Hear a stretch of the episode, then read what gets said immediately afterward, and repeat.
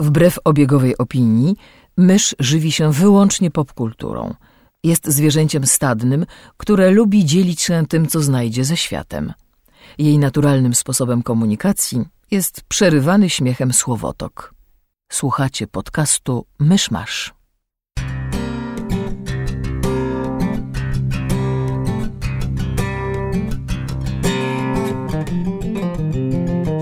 Zaczął się wrzesień. Dzieci i młodsza od nas młodzież wrócili do szkół, a my wróciliśmy do studia. Dzięki czemu, jeśli treść będzie do bani, to przynajmniej jakość dźwięku będzie porządna. Zapraszamy do 22 odcinka podcastu Myszmasz. Gospodarzami podcastu Myszmasz są Krzysiek Ceran, redaktor portalu Avalon. Kamil Borek ze studia Kobart. i Mysz, autorka bloga Mysza Mówi. To po pierwsze, ja witam wszystkich y, słuchaczy ponownie, ponieważ nie było mnie w ostatnim odcinku, ponieważ byłam chora, ponieważ mój organizm jest do kitu. Ponieważ. nie, prawda jest taka, że część słuchaczy, którym zdarza się zajrzeć na mojego bloga, mogą wiedzieć, że byłam przez tydzień chora, ale potem e, po drodze miałam różne problemy z zębem i teraz wcale te problemy się e, aż tak bardzo jeszcze nie skończyły, więc jeżeli usłyszycie jakieś dziwne dźwięki, to jestem to ja i moje zęby. A, ale to już by było na tyle i teraz przechodzimy do części e, klasycznej podcastu, czyli co ostatnio skonsumowaliśmy popkulturalnie i może, nie wiem, Krzysiek pierwszy zacznij. Ostatnio oglądałem parę filmów, co jest dość zdumiewające. Nie. Mysz ty? zrobiła wielkie oczy. Nie, ja jakoś ostatnio w ogóle raz, raz, że i do kina rzadko chodzę, dwa, że w domu jakoś raczej, raczej do seriali i, i gier siadam niż filmów. Ale ostatnio po, o, po, O, ale ostatnio obejrzałem parę rzeczy. Inconceivable. You keep using that word. Obejrzałem Hollywoodland. Na fali Ben Affleck został Batmanem, e, Ben Affleck nie potrafi grać, Ben Affleck potrafi grać, Hollywood to jego najlepszy film i tak dalej. Takie opinie słyszałem. No i muszę powiedzieć, że Hollywoodland to jest film nierówny. no to może najpierw opowiedz o czym jest. Akcja toczy się e, w roku 1959 po samobójstwie aktora George'a Reevesa, znanego z tego, że grał w telewizji Supermana. Postać autentyczna, historyczna i tak samo jego śmierć, on się zastrzelił, ale istniały wątpliwości. Znaczy istniały wtedy, poniekąd istnieją po dziś dzień. Mhm. Aż po dziś dzień istnieją wątpliwości, że tak naprawdę wylądowaliśmy na Księżycu. Tak, i że Keanu Reeves jest wampirem. O, Tego Okej, nie dobra. słyszałem. Wracając do Hollywoodland.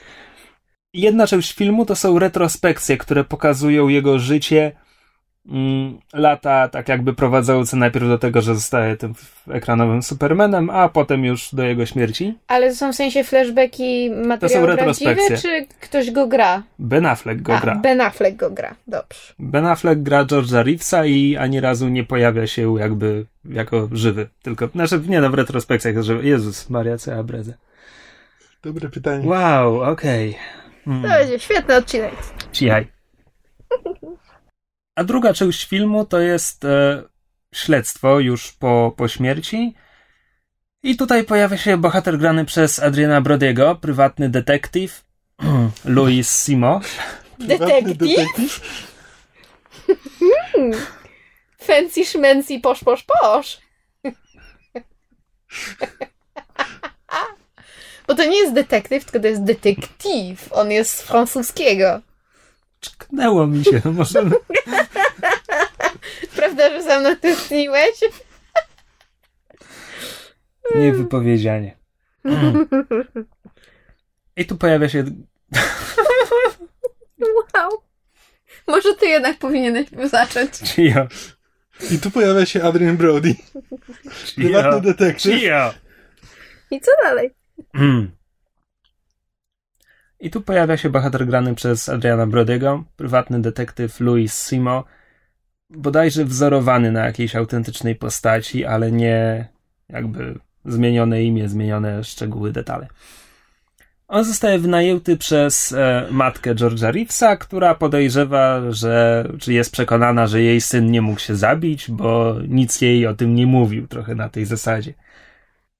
I to jest tak. Adrian Brody gra trochę drania, to znaczy ma byłą żonę, którą kocha, synka, z którym próbuje się zajmować, ale mu to nie do końca wychodzi, jakąś obecną dziewczynę, jednocześnie bierze, bierze tę fuchę, a się w pewnym momencie przyznaje, że jakby nakręca swoich klientów, że jak, że jak dostaje od kogoś, że ma, że ma śledzić współmarzonka, czy nie popełnia zdrad, to tak stara się przeciągnąć sprawę jak najdłużej, żeby wyciągać kasę.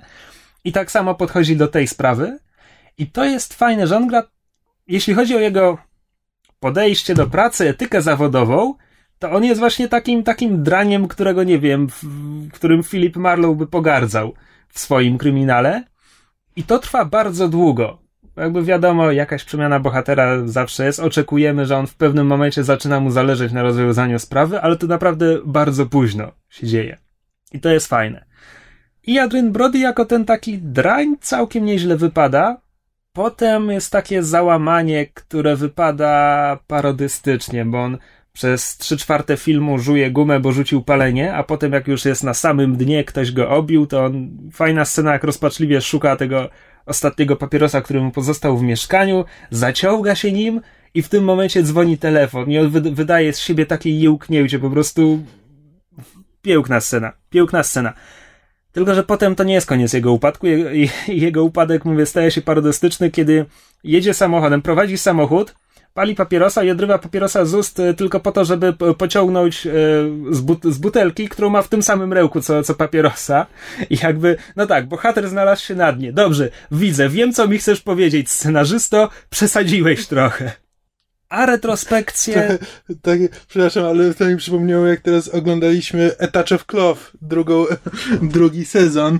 To właśnie tam jest, tam jest scena, to jest serial komediowy, parodystyczny i jest scena właśnie detektywa, który już e, upadł na dno i siedzi w, samo, siedzi w samochodzie i ma. E, jak to się nazywa? No, piwo z kija w samochodzie, w sensie maszynę do pizdlania piwa z kija. Nale, nalewa kufel za kuflem. Znaczy to nie, to nie jest piwo, whisky. sobie nalewa whisky. Whisky z kija po prostu w samochodzie. Tak, to tak, wtrącając. Mniej więcej na tej no to, zasadzie. Tak, to trochę już idzie w coś takiego. Mm, ogólnie retrospekcje są lepsze od tej warstwy, nazwijmy to, kryminalnej. E, ogólnie retrospekcje są lepsze. Ben Affleck Ben Affleck w roli George'a Reevesa ma dużo do zagrania, bo on z jednej strony jest takim szarmanckim, trochę uwodzicielskim, no, aktor, który chce być wielką gwiazdą. Mhm. Z drugiej strony strasznie dużo frustracji, bo on nie chce zakładać tych, tych obcisłych rajtuz, w których będzie biegał na ekranie. Zresztą rajtuzy są e, szaro-czarne, bo pierwszy, pierwszy pilot serialu jest nagrywany w czerni i bieli, więc nie może być czerwono, e, czerwono-niebieski, bo kontrast byłby za słaby. E, z trzeciej strony, nie wiem ile, ile ten Ben Affleck ma stron, ale z trzeciej strony właśnie jako George Reeves grający Supermana też e, te, te wszystkie pozy amerykańskie, ręce oparte na biodrach, podbródek zadarty, e, to w tym, w tym fajnie wypada. Sam potem jako George Reeves sam się nabija z tej roli, potem właśnie jest, jest, jest ta frustracja, jakiś zarys depresji, takie niespełnione ambicje, no i są sceny, w których to świetnie pokazuje.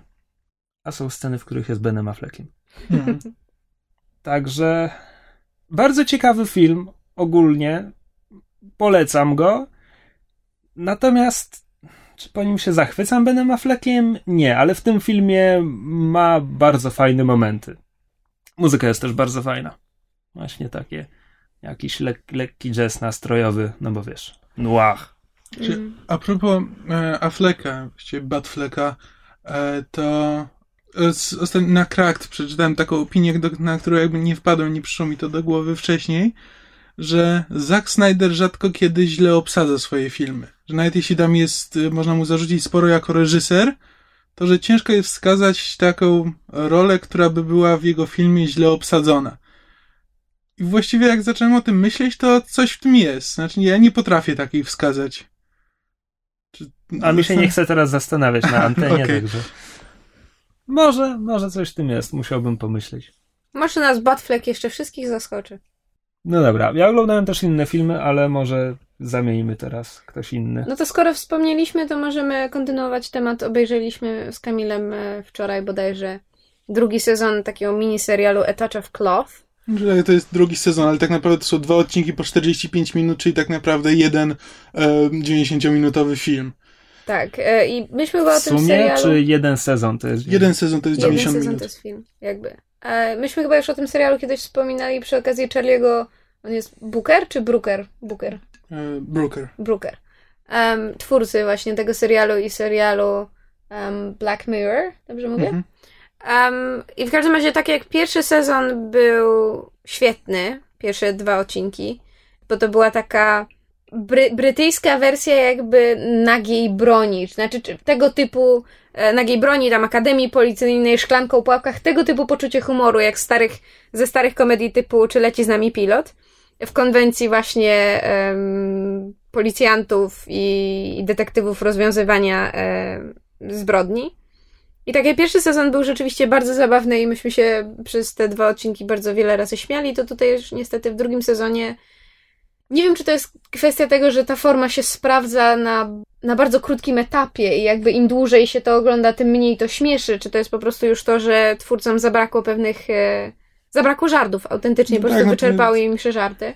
W pierwszym sezonie jakby tak dużo było właśnie tych żartów z konwencji e, w tych filmów kryminalnych, że jakby w, dru- w drugim sezonie one już są tak trochę na siłę. W pierwszym sezonie to były rzeczywiście żarty z konwencji. W drugim sezonie to już są tak e, trochę na siłę, trochę właściwie nie, nie pasujące do tego. Czy... mm, Zabrakło czegoś. Tak, E. czegoś, czegoś zabrakło, e, czegoś też było za dużo, to znaczy w drugim sezonie, i to zresztą ja, ja zwróciłam na to uwagę niemalże od razu, że jakby było zbyt dużo już takich żartów, e, nazwijmy to sobie um, około seksualnych, nazwijmy to, to znaczy em, poziom żartów nagle z e, pastiszu obrócił się trochę w stronę takiego ni to American Pie, ni to takiego Cats Vegas i ja nie mówię, że w tego typu poczuciu humoru jest coś złego, bo ja na przykład te filmy oglądam. Widziałam wszystkie American Pie, Cats Vegas 1 było całkiem niezłym filmem, na temat reszty się nie wypowiadam, ale jakby w tej konwencji moim zdaniem to, to bardzo Mhm. nie pasowało, bo to było takie mało mało pastiszowe, mało brytyjskie jakby nawet. Znaczy, nie, że Brytyjczycy nie, nie śmieją się z seksu, ale jakby prze, przeszarżowali moim zdaniem.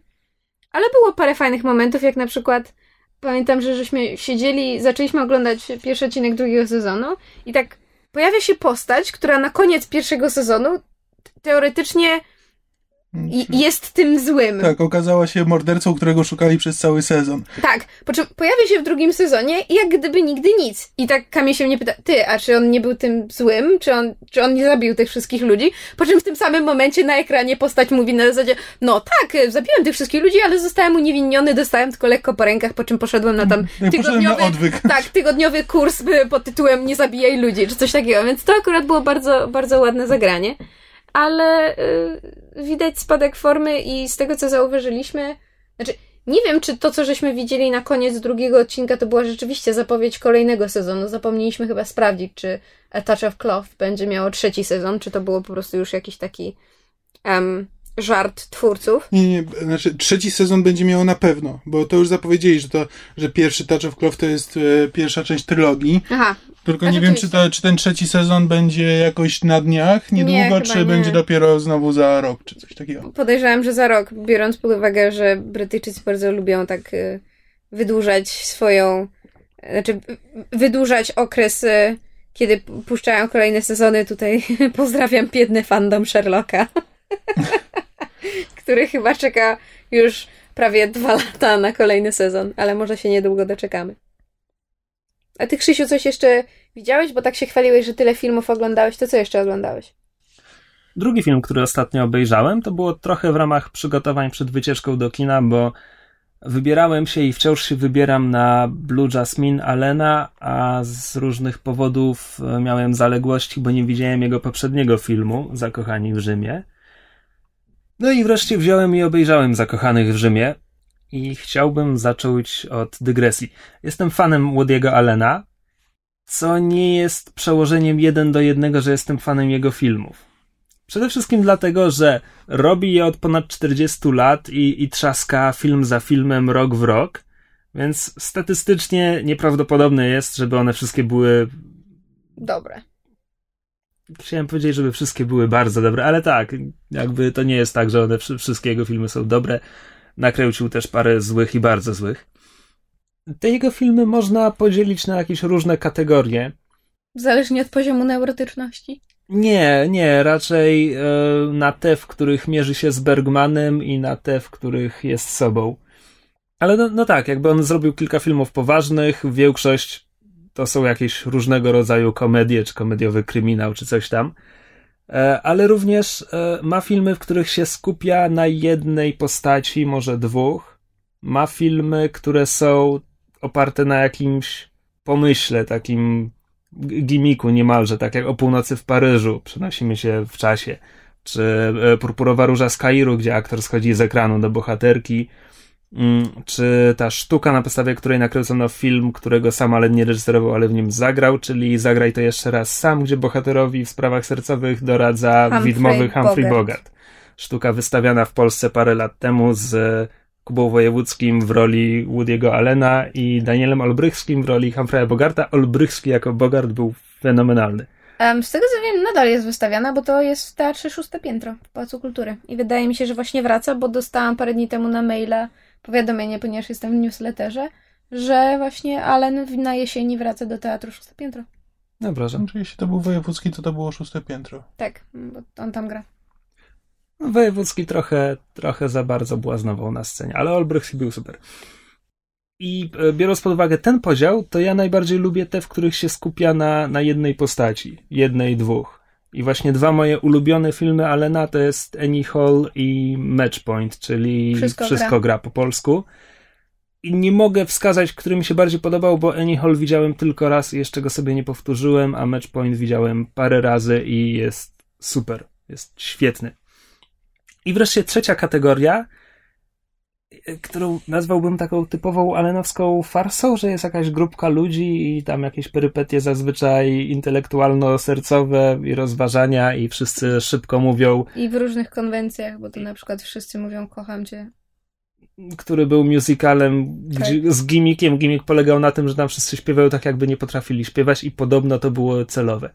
Tak, to było celowe. No dobra. I tutaj. I to, I to nie jest tak, że ta typowa alenowa fara, a, że ta typowa falen, nie, falenowa. Wow! Falenowa arsa. Wow, okej. Falenowa arsa. Aha, jep, jep. Continue. I to nie jest tak, że ta typowa alenowa farsa to jest zawsze jakiś gniot. Chociaż kilka takich gniotów było.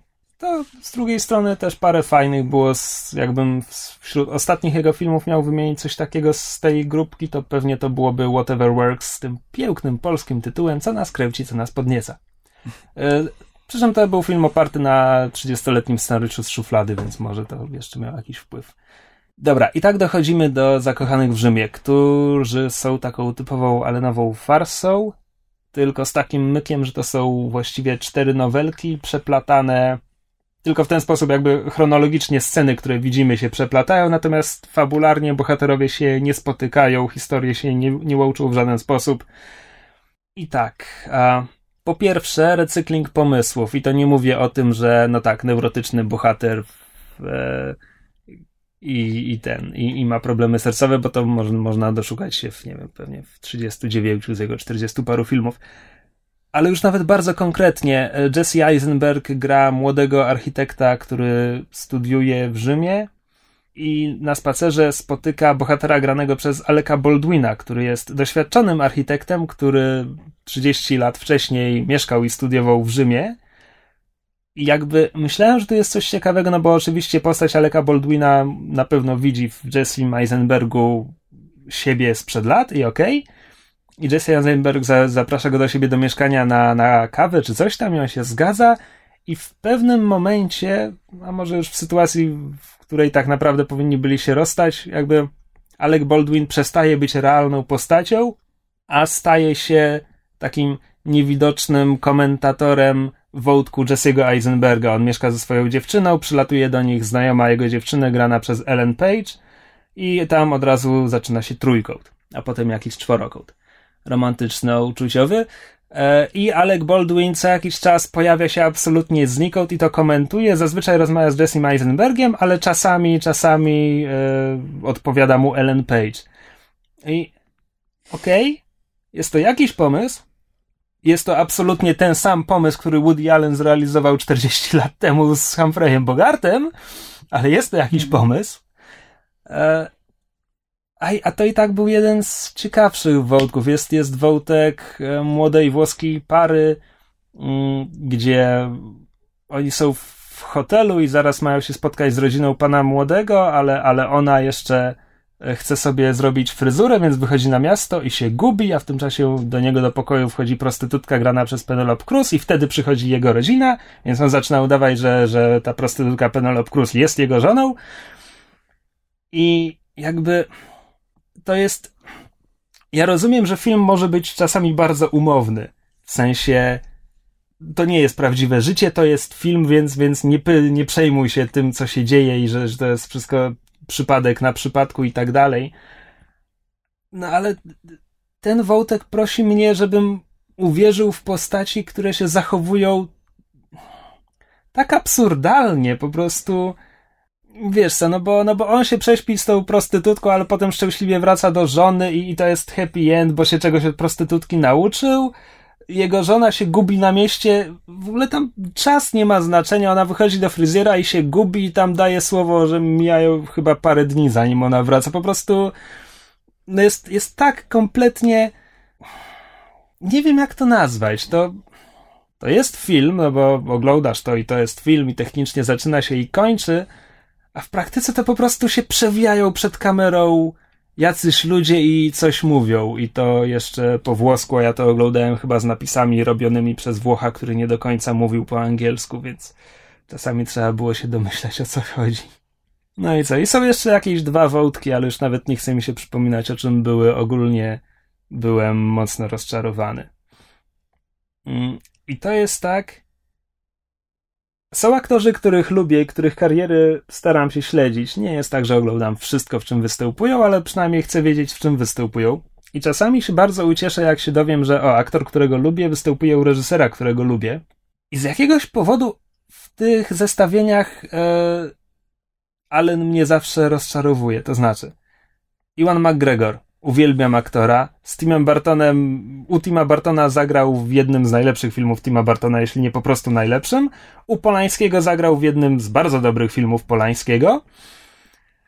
U Alena zagrał w absolutnie najgorszym filmie Alena. Sen Cassandry był tak straszny.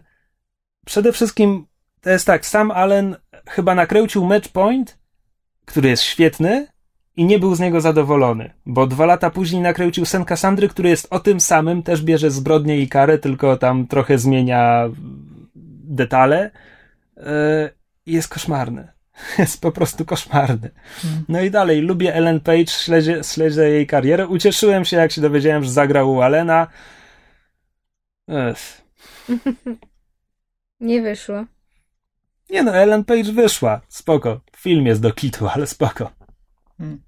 No ale na Blue Jasmine i tak się przejdę, bo podobno Kate Blanchett jest tam świetna. Okej, okay, to ja obejrzałem. Znaczy ja. My ob... o, ja po raz pierwszy obejrzałem imię Róży. Zapomniałam! Zapomniałam, że obejrzałeś po raz pierwszy w życiu imię Róży. Tak. No. Ja, ja nigdy jakoś nie czytałem, nigdy jakoś nie miałem okazji obejrzeć. A ja kocham ten film. Um. Książki nie zdzierżyłam, nie dałam rady. Umberto Eco to jest wyraźnie nie moja para kaloszy. Ma momenty książka. No, słyszałam, ale po pierwszych 200 e, stronach się poddałam i stwierdziłam, że nie dotrwam do momentów.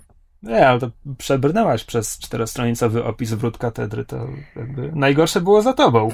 No właśnie. Mózg mi podpowiadał, że niekoniecznie, więc po prostu odłożyłam książkę z, ze szczerym zamiarem powrócenia do niej i po czym mój zamiar tak był się rozmył gdzieś pomiędzy y, dwusetnym czytaniem Sapkowskiego, a zaczynaniem Harry'ego Pottera, czy jakoś tak. Może właśnie za młoda byłam, jak zaczęłam czytać Imię Róży, ale po prostu film poznałam w tak młodym wieku i mimo swojej zaawansowanej tematyki był dla mnie tak przystępny w młodym wieku, że byłam święcie przekonana, że książka też będzie. No i potem się srogo zawiodłam.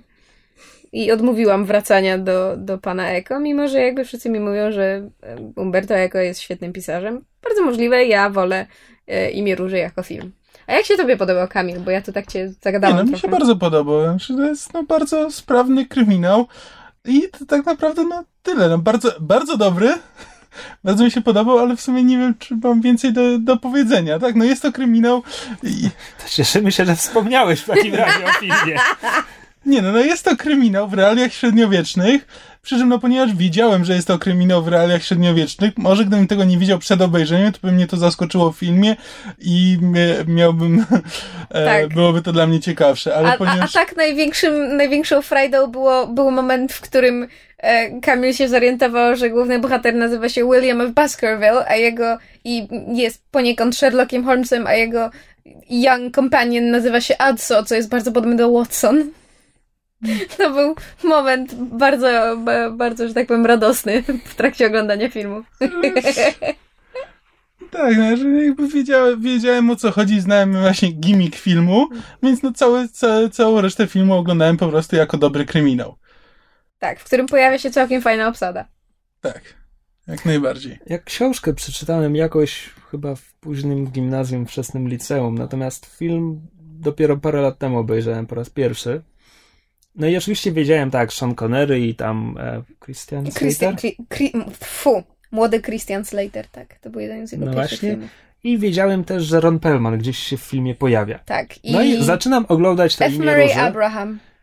No tak. I zaczynam oglądać to imię Róży i w pewnym momencie chyba gości wita taki jakiś brzydki mnich i tak sobie myślę hmm, brzydki mnich, czy to jest Ron Perlman? I tak się przyglądam, przyglądam jakoś to chyba nie jest Ron Perlman. Nie no, Rona Perlmana bym poznał.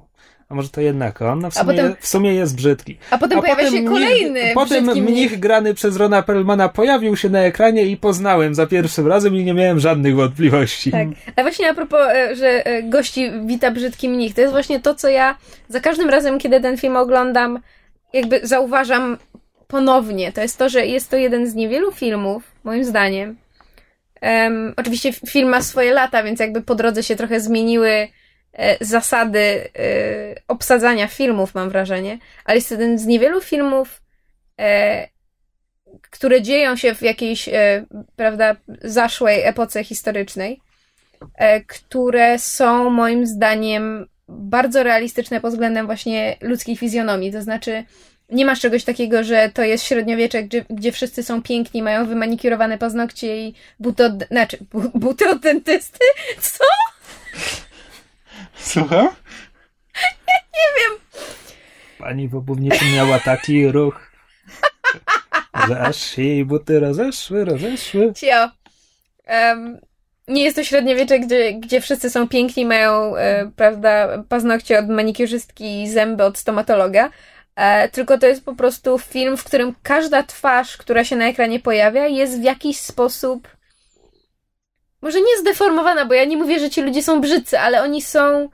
Każda twarz jest interesująca. To nie jest twarz, którą byś spotkał w dowolnym, współczesnym mieście na ulicy. To jest twarz, która jest wyraźnie wybrana pod to, żeby pokazywać i w jakiś sposób nawiązywać do ówczesnej na przykład ikonografii, czy em, malarstwa, czy właśnie poczucia jakiejś estetyki. Widać po tych mnichach, że to są średniowieczni mnisi i to nawet nie chodzi o strój, ale też właśnie o wygląd twarzy. Wiesz co, nie mówiąc już nawet o jakichś odniesieniach do ikoniczności, jeśli tak mówisz, Ikonografii. ikonografii, e, jeśli tak mówisz. Mm. E, ale o samą naturalność aktorów filmowych to po prostu się zmieniło przez lata. Porównaj sobie po prostu, ojej, porównaj sobie od choćby e, Luka Skywalkera, Mark Hamill na ekranie, on w ogóle w pierwszym filmie miał chłopięcą urodę, potem ją stracił, mniejsza o to, ale porównaj sobie jak wygląda obity Luke Skywalker w Imperium kontratakuje z obitym Kirkiem w nowych Star Trekach. Mhm. Bo obity Kirk to jest wciąż przystojniak Chris Pine, po prostu, wiesz... Rozcięta warga i krew mu tutaj z czoła lekko cieknie, tak, A obity Luke Skywalker w Imperium kontratakuje jest po prostu brzydki. No, to jest facet, któremu No ktoś spuścił ostry łomot. Kiedyś ludzie na ekranie mogli być brzydcy. No. Znaczy, Teraz to jakoś też może nie być ma ich. też kwestia tego, że wiesz, to nie to, że kiedyś mogli być brzydcy, no bo to i od y, Nie, nie, teraz bycie, wybiera- nie, teraz bycie brzydkim to jest wielka sztuka i za to są Oscary, ale to nie jest, nie ma teraz współcześnie przyzwolenia na to, żeby w filmie, w filmie albo w serialu postacie były brzydkie w tym sensie, że są właśnie interesujące. Wszystko musi być wygładzone. Ten kanon piękna jest bardziej powszechnie jakby utrzymywany. Jasne, 20 lat temu, 30 lat temu też się zatrudniało przystojnych aktorów, właśnie nie wiem, prawda, Humphrey Bogart czy Cary Grant, ale jakby było moim zdaniem, ja się zgadzam z Krzysiem, było większe przyzwolenie na, na zbrzydzanie nie, i na nie wydaje mi się. Ja, znaczy ja to może w, jakiś, może w jakiś poboczny ten, ale no przecież cała telewizja to były, wiesz, to były piękne rodziny, nienaganne i to wiesz, do lat, do lat 80. to były, wiesz, praktycznie nienaganne rodziny, wszyscy byli ładnie przystrzyżeni, e, ładni, e, wszystkie gwiazdy hollywoodzkie to musiały, by, e, musiały być przystojne albo, z, z, albo ładne. I wcale, wcale to tak, tak bardzo się nie zmieniło. Jakby moim zdaniem z, w, to nie jest jakaś Ale jakby wielka różnica na przykład- czasowa. powiedzmy seriale telewizyjne w latach powiedzmy, nie wiem, y, y, 40., 60. czy coś takiego, zazwyczaj to były seriale, które się odnosiły do danej epoki. To znaczy nie miałeś w latach 40. powiedzmy y, zbyt wiele seriali, które by się działy na przykład w średniowieczu albo starożytności. A teraz są, na przykład chociażby właśnie to The White Queen, co żeśmy rozmawiali, że tam wszyscy mają po prostu właśnie, wiesz, białe zęby i, i paznokcie od manikiurzystki. Em, No ale to właśnie zależy gdzie, no bo to też mamy, no mamy seriale BBC, które lecą jakby w, e, znaczy wiesz, no White Queen jest serialem BBC e, i jakby seriale w, lecące w amerykańskich właśnie sieciówkach, tych narodowych, no ale są seriale w HBO, gdzie już jakby ci ludzie mogą być, e, mogą być bardziej brzydcy. No tak, ale I to tak to wszystko właśnie- jest, wiesz, no ucharakteryzowane, wiadomo, ale jednak, ale mogą być ciekawsze twarze, no jakby Joe Pesci czy z, e, Steve Buscemi, no wiesz, tego typu, tego typu twarze No tak, i właśnie- teraz są gwiazdami. Ale Kiedyś to jest by pewien poziom, do którego mu, musieliśmy dotrzeć. To znaczy, to co robi HBO i Showtime jest powszechnie chwalone e, nie tylko za swoje właśnie walory, prawda, czy tam techniczne, czy właśnie efekty specjalne e, i właśnie za, prawda, kinematografię i za styl i za prawda, uwagę, którą poświęcają detalom, ale to jest pewien etap, do którego musieliśmy dojść. To HBO zaczęło robić może nie niedawno, ale dopiero niedawno się zaczęło robić o tym głośno. No tak, no to jest etap, do którego musieliśmy dojść. No ja właśnie o tym, z tym się kłócę, że to nie było tak, że kiedyś byli brzydcy ludzie, potem musieli, te, potem musieli być ładni i teraz znowu przechodzimy, tylko właśnie kiedyś też musieli być ładni i jakby z, to się wcale tak nie zmieniło. I No ja teraz z- powoli ja ludzie nie właśnie szukają bardziej naturalności w filmie i w serialu niż kiedyś, kiedy, kiedy filmy były jeszcze bardziej teatralne niż, niż teraz. No ale Wiesz też, co, to może, szczególnie, że może imię zgódźmy różnych- się krakowskim targiem, że to jest kwestia, że to falami przychodzi i odchodzi i Być że teraz może. znowu do tego dochodzimy. No właśnie, A ja mam takie wrażenie, że to jest jak z modą, że po prostu jest pewna sinusoida. I akurat w imieniu Róży to jest jeszcze ta kwestia, że to jest tak naprawdę w dużej mierze europejski film, bo to jest jakaś koprodukcja amerykańska, chyba niemiecka. Francusko-niemiecko, chcę powiedzieć szwajcarska. No właśnie, więc Something wiesz, z, z francuskim reżyserem, więc to też jakby zupełnie Mm. inaczej wygląda i to nie jest e, to nie jest amerykański film. Kto to reżyserował? Jean-Jacques Annou. Pisze się Annoud. An, nie, Annaud. Annaud. Annaud. On reżyserował ten film Niedźwiadek, nie wiem czy widziałeś. Nie. Obejrzyj. E, Słuchaczom też szalenie polecam. Jest to jeden z niewielu filmów o zwierzętach, które nie są w żaden sposób infantylne, czy jakieś takie um, patronizing. Jest po polsku patronizing. Patronizujące? w każdym razie w, nie są to filmy w żaden sposób infantylne, czy próbujące być e, filmem dokumentalnym, dlatego że jest to Znaczy to nie jest Marsz Pingwinów, to nie jest tak, film, znaczy- który po prostu ma być słodki i uroczy. Tak, y, to jest film, znaczy ten film jest jak najbardziej słodki i uroczy, ale jakby to jest, Ja wciąż nie wiem, o czym ten film jest. film jest o, O niedźwiadku, niedźwiedziu. o małym niedźwiadku, tylko jest to film wyjątkowy dlatego, że jest to film, w którym, jest to film o zwierzętach, w którym praktycznie nie ma ludzi, to znaczy jeżeli ludzie się pojawiają, to Są em, rozszarpywani przez niedźwiadka. mniej więcej na tej zasadzie. To znaczy, to nie jest film o zwierzętach, który oglądamy z perspektywy ludzi. To nie jest na zasadzie, że jest sobie człowiek, który spotyka małego niedźwiadka i poprzez tego człowieka i jego zabawy z niedźwiadkiem poznajemy tego niedźwiadka, bla bla bla, pierdu pierdu. Tylko to jest film praktycznie bez żadnych słów, który się opiera na tym, że obserwujemy niedźwiadka, który poznaje dużego niedźwiedzia, który go bierze pod swoją opiekę i w tym filmie nie ma narracji. To nie jest film dokumentalny, gdzie Krystyna Czubówna nam czyta, prawda, co te misie robią. To nie jest film, w którym e, te misie myślą, czyli, prawda, ludzkie głosy nam mówią, co te niedźwiedzie sobie myślą, jak się między sobą komunikują. To jest po prostu ktoś postawił, ktoś chodził z kamerą za, za, za parą niedźwiedzi i Jean-Jacques Anus z tego skręcił piękny, wzruszający, poruszający film o prawdziwych zwierzętach. Tak na, najbardziej prawdziwych, jakby się dało, gdybyśmy postawili właśnie kamerę na w środku, prawda, lasu i zobaczyli, co nam z tego wyjdzie. Licząc Ale, na to, dobra, że podejdzie nam Zaczęło się to, że to nie jest dokument, w takim razie to jest fabuła? Tak, to jest film fabularny o niedźwiedziu, praktycznie bez słów. I jest cudowny i ja się na nim popłakałam wielokrotnie i jest absolutnie wspaniały. Nie jest dla każdego, ale polecam jakby fanom kinematografii, żeby sobie obejrzeli, bo warto ten film znać. Intrygujące. Skoro już i tak skaczemy po tematach z kwiatka na kwiatek, jak ta pszczółka, Maja. a parę naście minut temu były wzmiankowane seriale HBO, to ja bym chciał się podzielić radosną nowiną. Trublat został skasowany, w sensie następny sezon będzie ostatni. Tak, widziałam dzisiaj I wiadomość. to jest po prostu najlepsze, co się temu serialowi może przydarzyć. Za, nie, zakończenie z tym, że sce- scenarzyści wiedzą, że piszą, żeby to skończyć, to jest najlepsze, co się może wydarzyć w tym momencie To i prawda. jedyna szansa, żeby, żeby to się w miarę dobrze skończyło. Ale nie dobrze w sensie dobrze dla bohaterów, tylko nie, żeby tylko ten dobrze, serial... żeby coś ciekawego Tak. z Dla nim pamięci zrobili. o serialu. Tak, dokładnie. Ja się z tym, ja się z tym absolutnie zgadzam. Dobrze, to ja teraz przejdę może do takiego typowego Hollywoodu. Skoro już tam rozmawialiśmy o imieniu Róży, to teraz e, w drugą stronę odskoczę, bo w, wczoraj obejrzałem film Shooter z 2007 roku. Leżał u mnie na dysku, po prostu szukałem czegoś do obejrzenia, bo akurat nie miałem i zobaczyłem tego Shootera i net nie pamiętałem z jakiego powodu ja go chciałem obejrzeć. Czekaj, nazwa coś mi mówi, kto tam gra? Mark Wahlberg Dobra, pamiętam. i Danny Glover. Jest to film z jednej strony taki absolutnie klasyczny film akcji hollywoodzki. Znaczy Mark Wahlberg gra snajpera. Zaczynamy od tego, że on na jakiejś tam akcji e, w Afganistanie chyba, albo gdzieś, e, gdzieś tak.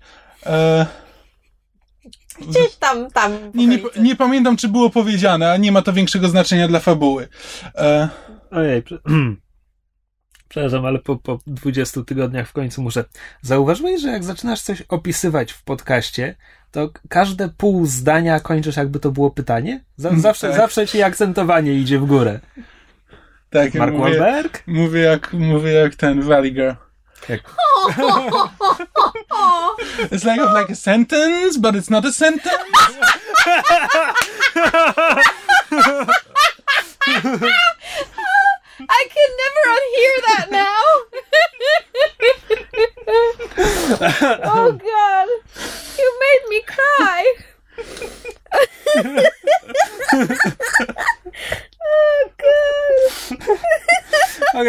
Tylko upewnić, że wszyscy słyszymy to samo. Teraz już na pewno. Teraz na pewno. Tak samo jak teraz ja za każdym razem, jak Krzysiek mówi, w każdym razie słyszę. Ah, Hmm, poniekąd. poniekąd. Więc e, Mark Wahlberg na akcji w Afganistanie, czy w jakimś takim kraju tego pokroju, tam pozbywa się zasadzki, ale z, ginie jego spotter, najlepszy przyjaciel, ginie na akcji i w dodatku jego e, dowódcy go porzucają tam. Stwierdzają, że, muszą, że już nie, nie mają szans go e, stamtąd wydostać, e, że nie powinni, że to jest tajna akcja i w ogóle tam nie powinno być amerykańskich żołnierzy, więc go tam zostawiają. I Mark Wahlberg oczywiście ląduje, jak to każdy weteran, który został, y, którego zawiódł jego rząd, ląduje na, gdzieś tam w środku lasu, w jakiejś chatce i nie wiem, jest drwalem albo poluje na króliki, diabli wiedzą co. I przychodzą do niego, przychodzą do niego przedstawiciele rządu. Oh dear. Słuchaj, kojarzysz taki film jak e, The Green Zone, czy coś takiego? Tylko, że tam chyba był Matt Damon, bo jakby słowo daje, jak mi mówisz o setupie filmu, ja mam wrażenie, z trailerów przynajmniej, że, że to ten sam film. Nie wiem, no w każdym razie, przy, y, jak już przychodzą do niego ci e, przedstawiciele rządu, to potrzebują go, bo dostali jakąś tam informację, że ktoś będzie próbował zabić prezydenta, a że on jest najlepszym snajperem, jaki tam kiedykolwiek w ogóle żył i e, istniał, to potrzebują jego pomocy, żeby im pomógł, e, e, pomógł go złapać. No i tam zostaje wciągnięty w jakąś tam intrygę. Złapać. E, rozumiem, gdyby potrzebowali jego pomocy, żeby go zastrzelić. Ale... Znaczy, nie no, żeby zastrzelić, żeby jakby, żeby on im powiedział skąd e, Aha, snajper rozumiem. może zastrzelić e, prezydenta, żeby znalazł dobre miejsce, że prawdopodobnie on się ustawi w tym miejscu i oni go wtedy będą mogli O, o, to ściągnąć. ja już wiem, jak to się skończy. I to jest tak naprawdę podpucha i oni wykorzystują te informacje, żeby zastrzelić prezydenta. E, nie do końca, no ale w każdym razie tam jest jakaś taka intryga rządowa, diabli wiedzą co.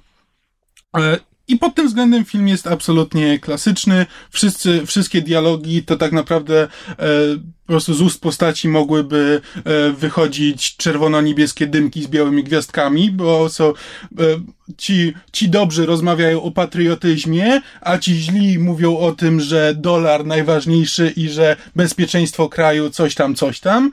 E, Wszystko jest po prostu absolutnie amerykańskie dialogi. Tylko, że to, co jest najfajniejsze w tym filmie, to, że rzeczywiście on stara się trzymać tego, że głównym bohaterem jest snajper. I e, stosuje jakby snajperskie taktyki. Tam trochę jakby podszyte takim survivalem, jakieś tam zastawia czasami pułapki czy coś, ale to nie jest tak, że to przez cały film są pościgi i to, że on jest snajperem, to gdzieś tam schodzi na, na dalszy plan, tylko on rzeczywiście, e, jeśli coś musi zrobić, to on e, głównie polega na rekonesansie i, e, i odległości. I stara się, stara się stosować odpowiednie taktyki. Tam nie licząc e, przedostatniej sceny, gdzie musiała być jakaś wielka rozpierducha, więc tam już, e, tam już, tam już dzieje się trochę więcej, ale potem w finale, już finał wraca do tego, że to jest snajper i pamiętają o tym. e, I, starają. I jakby pod tym względem, jeśli ktoś lubi właśnie tego typu, tego typu klimaty, mnie jakoś po prostu osobiście snajperzy zawsze fascynowali, jakby e, gry o snajperach też zawsze lubiłem, więc dlatego, dlatego chciałem obejrzeć ten film i pod tym względem mnie nie zawiódł. E, Pod tym względem oglądało mi się go bardzo fajnie. Poza tym cała reszta, no to Mark Wahlberg nigdy nie gra w wybitnych filmach. E, Jest to po prostu jak absolutna hollywoodowa sztampa pod względem fabularnym, ale jakby sceny akcji, czy akcji, no, e, tak zwanej akcji są bardzo, bardzo fajne i trzymają się tych żołnierskich klimatów. Nie oglądałem zbyt wielu filmów o snajperach, właściwie to chyba oglądałem tylko parę, ale najlepiej wspominam Wroga u. Oj tak. A ja nie Fantastyczny znam. film. Nie, w ogóle? Nie? Znaczy, ja wiem, że istniał taki film i nawet pamiętam wielokrotnie sięgałam po niego ręką, ale po drodze moja ręka najpierw zboczyła na... Zboczyła? E, Najpierw moja ręka zboczyła w wypożyczalni, bo to były jeszcze czasy, kiedy chodziłam do wypożyczalni, zboczyła na Saving Private Ryan, potem chyba na... Wahała się między cienką czerwoną linią a wróg u bram, ale w końcu się skierowała na... O Jezu, jak to się nazywało? Nie Wind Talkers to, gdzie Nicolas Cage gra opiekuna Indianina Navajo, który... Widziałem ten film w kinie. Wind Talkers. Wind Talkers! See, I knew that one! E, I jakoś nigdy... Szyfry wojny. Szyfry wojny, tak. I jakoś e, w wyniku tego nigdy się ani za wroga ubrałam, ani za cienką czerwoną linię nie zabrałam, ale ponieważ mysz jest em, bardzo powolnym e, kinomanem e, kina wojennego, to znaczy bardzo powoli uczę się ten gatunek lubić i doceniać, głównie raczej e, oglądając seriale. Więc jeszcze do tych filmów nie dotarłam, ale w takim razie, jeżeli chwalicie, to, to, to na pewno dotrę. Znaczy mi się na, w ruchu bram na tyle podobał, że pamiętam, że jak w Call of Duty, nie pamiętam czy pierwszym czy drugim była misja wzorowana na wrogu u bram, to e, odgrywałem ją po kilka razy. Tak podobało. To chyba było pierwsze Call of Duty, bo ja tylko w Tak się jedne wydaje. grałem. Tak, bo w, pierwszy, w pierwszym te em, wpływy z filmów były zdecydowanie w, bardzo wyraźnie widoczne. Potem z gry na grę już starali się odchodzić i tak em, ukrywać to, że oni zżynają scenariusze z filmów. Em, to ja z kolei jeszcze z takich nowszych rzeczy, jeśli chodzi o konsumpcję, to zaczęłam. A to my e, mówimy o nowszych rzeczach? Przecież tutaj był ten... Mówimy o wszystkim. Już mówimy o wszystkim, ale mi się po prostu skojarzyło, bo tak próbowałam. E, przeczesywałam swój umysł w poszukiwaniu czegoś, o czym em, jeszcze nie mówiłam w podcaście, ale ponieważ, e, prawda, długo mnie nie było, więc ja już autentycznie nie pamiętam, o czym mówiłam ostatnio, a i, i, i żeby mi się teraz nie powtórzyło. ale dwa dni temu zaczęłam oglądać nową serię kanału Syfy, czy też jak to po angielsku uparcie twierdzą, że nazywa się sci-fi. Um, nazywa się Heroes of Cosplay. I to nie jest pierwszy tego typu program, który na stacji Syfy się pojawia.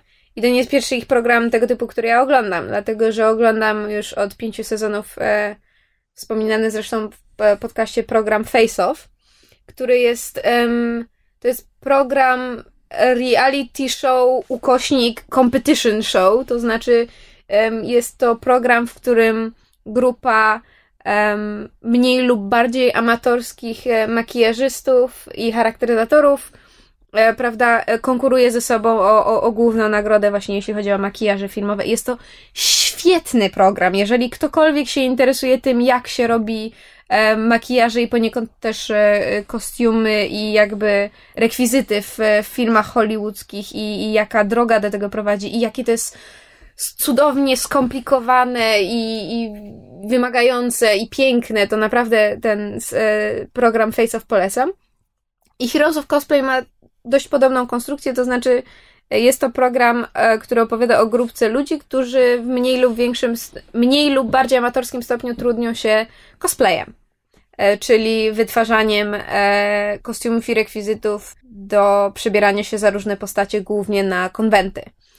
I to są ludzie, którzy jakby robią to po pierwsze z miłości, a po drugie jakby dla, dla zysków, bo oni biorą udział w różnego rodzaju właśnie konkursach cosplayowych na, na konwentach i z tego mają swoje zyski. I większość z nich ma różnego rodzaju właśnie firmy wytwarzające e, rekwizyty i sporo z nich też jakby pragnie w ten sposób wkręcić się do Hollywood i właśnie zacząć profesjonalnie robić rekwizyty do filmów, czy właśnie kostiumy, czy e, charakteryzację. I jest to naprawdę fajny program, jeżeli ktoś jest takim, e, że tak powiem, geekiem jak ja i bardzo lubi w ogóle jakby scenę konwentową i właśnie fascynuje cosplay, czy, czy jakieś właśnie szycie i robienie kostiumów we własnym garażu, to, to naprawdę jest to bardzo, bardzo fajny program i po prostu poziom e, profesjonalizmu tych ludzi, ich inwencji i tego, jak oni są w stanie to wszystko wykonać, jest absolutnie dla mnie zatrważający. I jednocześnie bardzo przygnębiający, bo ja mam swoje drobne ambicje e, odnośnie jakby prób e, tworzenia kostiumów i makijaży i cosplayów i po prostu jak sobie pomyślę o tym, że w Polsce są tak niewielkie możliwości, żeby móc stworzyć własny naprawdę profesjonalnie wyglądający cosplay. Ewentualnie trzeba włożyć w to tak ogromny nakład e, środków, że po prostu aż mi się płakać chce. Ale program warto oglądać, bo właśnie można, można sobie popatrzeć, prawda, jak to e, w Stanach e, ludzie się bawią w konwenty i bawią się w cosplaye. No. Z czego się śmiałeś? Zacząłem liczyć właśnie. Dalej. się przystał teraz. Nie wiem, nie wiem czemu. Nie wiem czemu. Dla mnie właśnie to jest jak like. Cieszę się, że nie mówię po angielsku. Byś miał nagromadzenie like i you know. It's like, you know, a sentence. W każdym razie... Mm. To ja jeszcze przy okazji e, chciałam słuchaczom polecić e, książkę, którą ostatnio z trudem w trakcie e, moich cierpień zębowych udało mi się przeczytać. I jest to bardzo dobra książka, ewentualnie miałam bardzo dobre środki przeciwbólowe. Książka się nazywa po polsku Myszy i koty. Po angielsku się nazywa Mice. Nie wiem, dlaczego po polsku tłumacz uznał, że i koty jest potrzebnym dodatkiem, ale... Bo koty są popularne. Tak, najwyraźniej. Autorem książki jest niejaki pan Gordon Rees, pisane przez dwa E. Żeby było śmieszniej, jak się dowiedziałam dzisiaj z Google'a, jest to autor przede wszystkim książek dla małych dzieci, ilustrator książek dla, dla małych dzieci. I to jest jego pierwsza książka dla jakby troszkę już starszej młodzieży. Wpadłam na nią zupełnie przypadkiem w matrasie, który ma świetne promocje. Jak ktoś szuka tanich książek, to polecam. I jest to jest to dla mnie niespotykana rzecz, mianowicie thriller młodzieżowy. To znaczy nie taki thriller młodzieżowy, jak powiedzmy thrillerem czy horrorem określało się filmy z serii Zmierzch, tylko to jest historia młodej dziewczyny, która jest e, maltretowana przez e, koleżanki w szkole, to znaczy właściwie już były koleżanki. W momencie, kiedy ją zaczynają maltretować, to ta przyjaźń jakby staje się nie była. Nie, czemu? Prawda?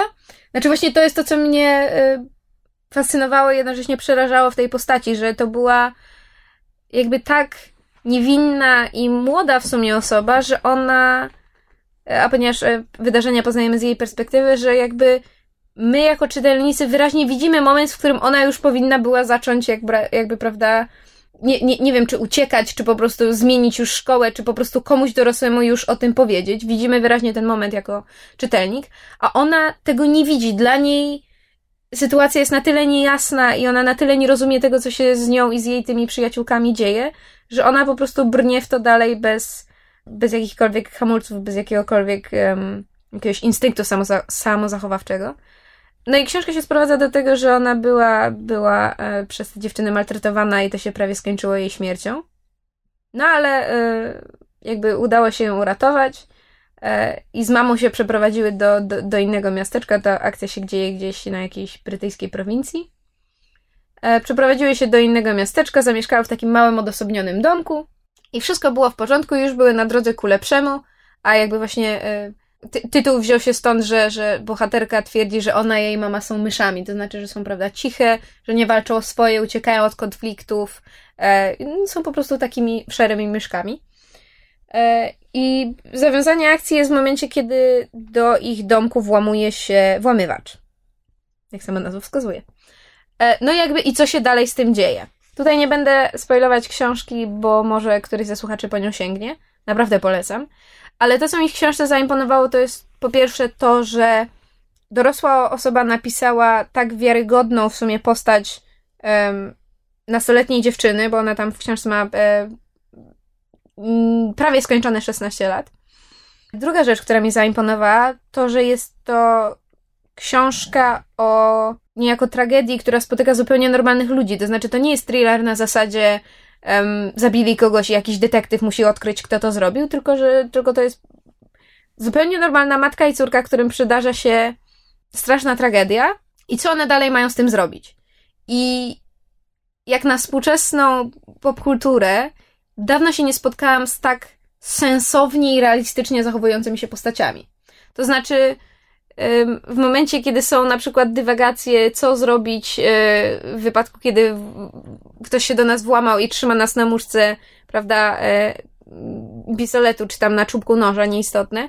Właśnie w książce jest to realistycznie zrobione, to znaczy działania jej bohaterki jej matki to są działania, które ja bym była w stanie w takiej sytuacji zrobić. To są przemyślenia, które ja bym mogła mieć i, i bardzo mi to zaimponowało, zwłaszcza właśnie w książce skierowanej do młodzieży. I o książce się robi powolutku coraz bardziej głośno, już prawa zostały sprzedane do, do mm, paru krajów. No i rzeczywiście jest to, no może nie wstrząsająca książka, ale dość taka, powiedzmy sobie, moralnie dwuznaczna. Bo powiedzieć, że na koniec ta, ta wewnętrzna myszowatość zarówno bohaterki, jak i jej matki zostaje jakby troszeczkę zmniejszona, nazwijmy to sobie. To znaczy jakby w książce jest wyraźny rozwój postaci od tych, prawda, cichych myszek do, do jakiejś takiej bardziej zaawansowanej i, i odważnej e, postaci charakteru. A gdzie się te tytułowe koty pojawiają? No właśnie nigdzie i to jest to, co mnie śmieszy. Znaczy tam raz jest chyba wspomniane, że tam ojciec bohaterki to, że on nie jest myszą, on jest bardziej właśnie jak kot. Ale to jest chyba w sumie jedyny moment. I naprawdę nie wiem, w którym momencie tłumacz stwierdził, że do tytułu należy dodać i koty. E, zresztą, żeby było śmieszniej, tytuł był jedynym powodem, dla którego po tę książkę sięgnęłam. To znaczy, zobaczyłam tytuł myszy i koty i stwierdziłam, u, coś dla mnie. Widzisz, a czy sięgnęłabyś, gdyby były tylko myszy? Tym bardziej bym sięgnęła. Te koty mnie właśnie zmyliły. Wiem, że strasznie zagmatwanie mówię o książce, ale bardzo, bardzo nie chcę jej zespoilować. Eee, mówię, y, po, książka jest na przecenie w, w księgarni Matras, można spróbować wejść na ich stronę internetową, zobaczyć, czy są jeszcze dostępne egzemplarze. E, jak nie, to na pewno w internecie można ją gdzieś znaleźć, może nawet w oryginale. Może jest lepsza niż w tłumaczeniu, chociaż tłumaczenie jest bardzo znośne i redakcja i edycja, jak na współczesną literaturę, też jest bardzo porządna. Więc e, polecam. Tada! No dobrze, to teraz przejdziemy do tematu, który nam, który mieliśmy rozpocząć dwa tygodnie temu, gdyby nie nieobecność myszy. Mianowicie przeczytaliśmy i obejrzeliśmy e, niemal jedno po drugim e, film i książkę Stardust, Gwiezdny Pył. W kolejności najpierw książka, Najpierw potem książka, film. potem film. Tak jest. To znaczy, Kamil po raz pierwszy y, przeczytał książkę i zobaczył film Tak? w tej kolejności, a ja z kolei książkę i film znałam w kolejności odwrotnej. To znaczy, najpierw zobaczyłam film w kinie, a potem przeczytałam e, książkę Gaimana, zresztą w oryginale po angielsku. Tak, Ja po prostu jakby chciałem nawet obejrzeć film, tylko że tylko, że najpierw chciałem przeczytać książkę, bo słyszałem, że jest zupełnie inny i najpierw chciałem przeczytać książkę, a potem obejrzeć film. Tylko nie zabrałem się w końcu za tą książkę, więc nigdy nie, nigdy nie obejrzałem filmu. A ty, Krzysiek, z kolei chyba widziałeś się dawno, dawno, dawno temu i czytałeś. Ja czy przeczytałem Gwiezdny film wtedy, kiedy miałem... Gwiezdny film? Gwiezdny film? That's new! Przeczytałem Gwiezdny Pył, kiedy miałem fazę na Gaimana, czyli przypuszczam gdzieś w liceum. I potem film widziałeś w No, kinie. a film widziałem nie, bo jeśli dobrze pamiętam, siedziałem wtedy w Chinach, więc obejrzałem go na jakimś tanim DVD.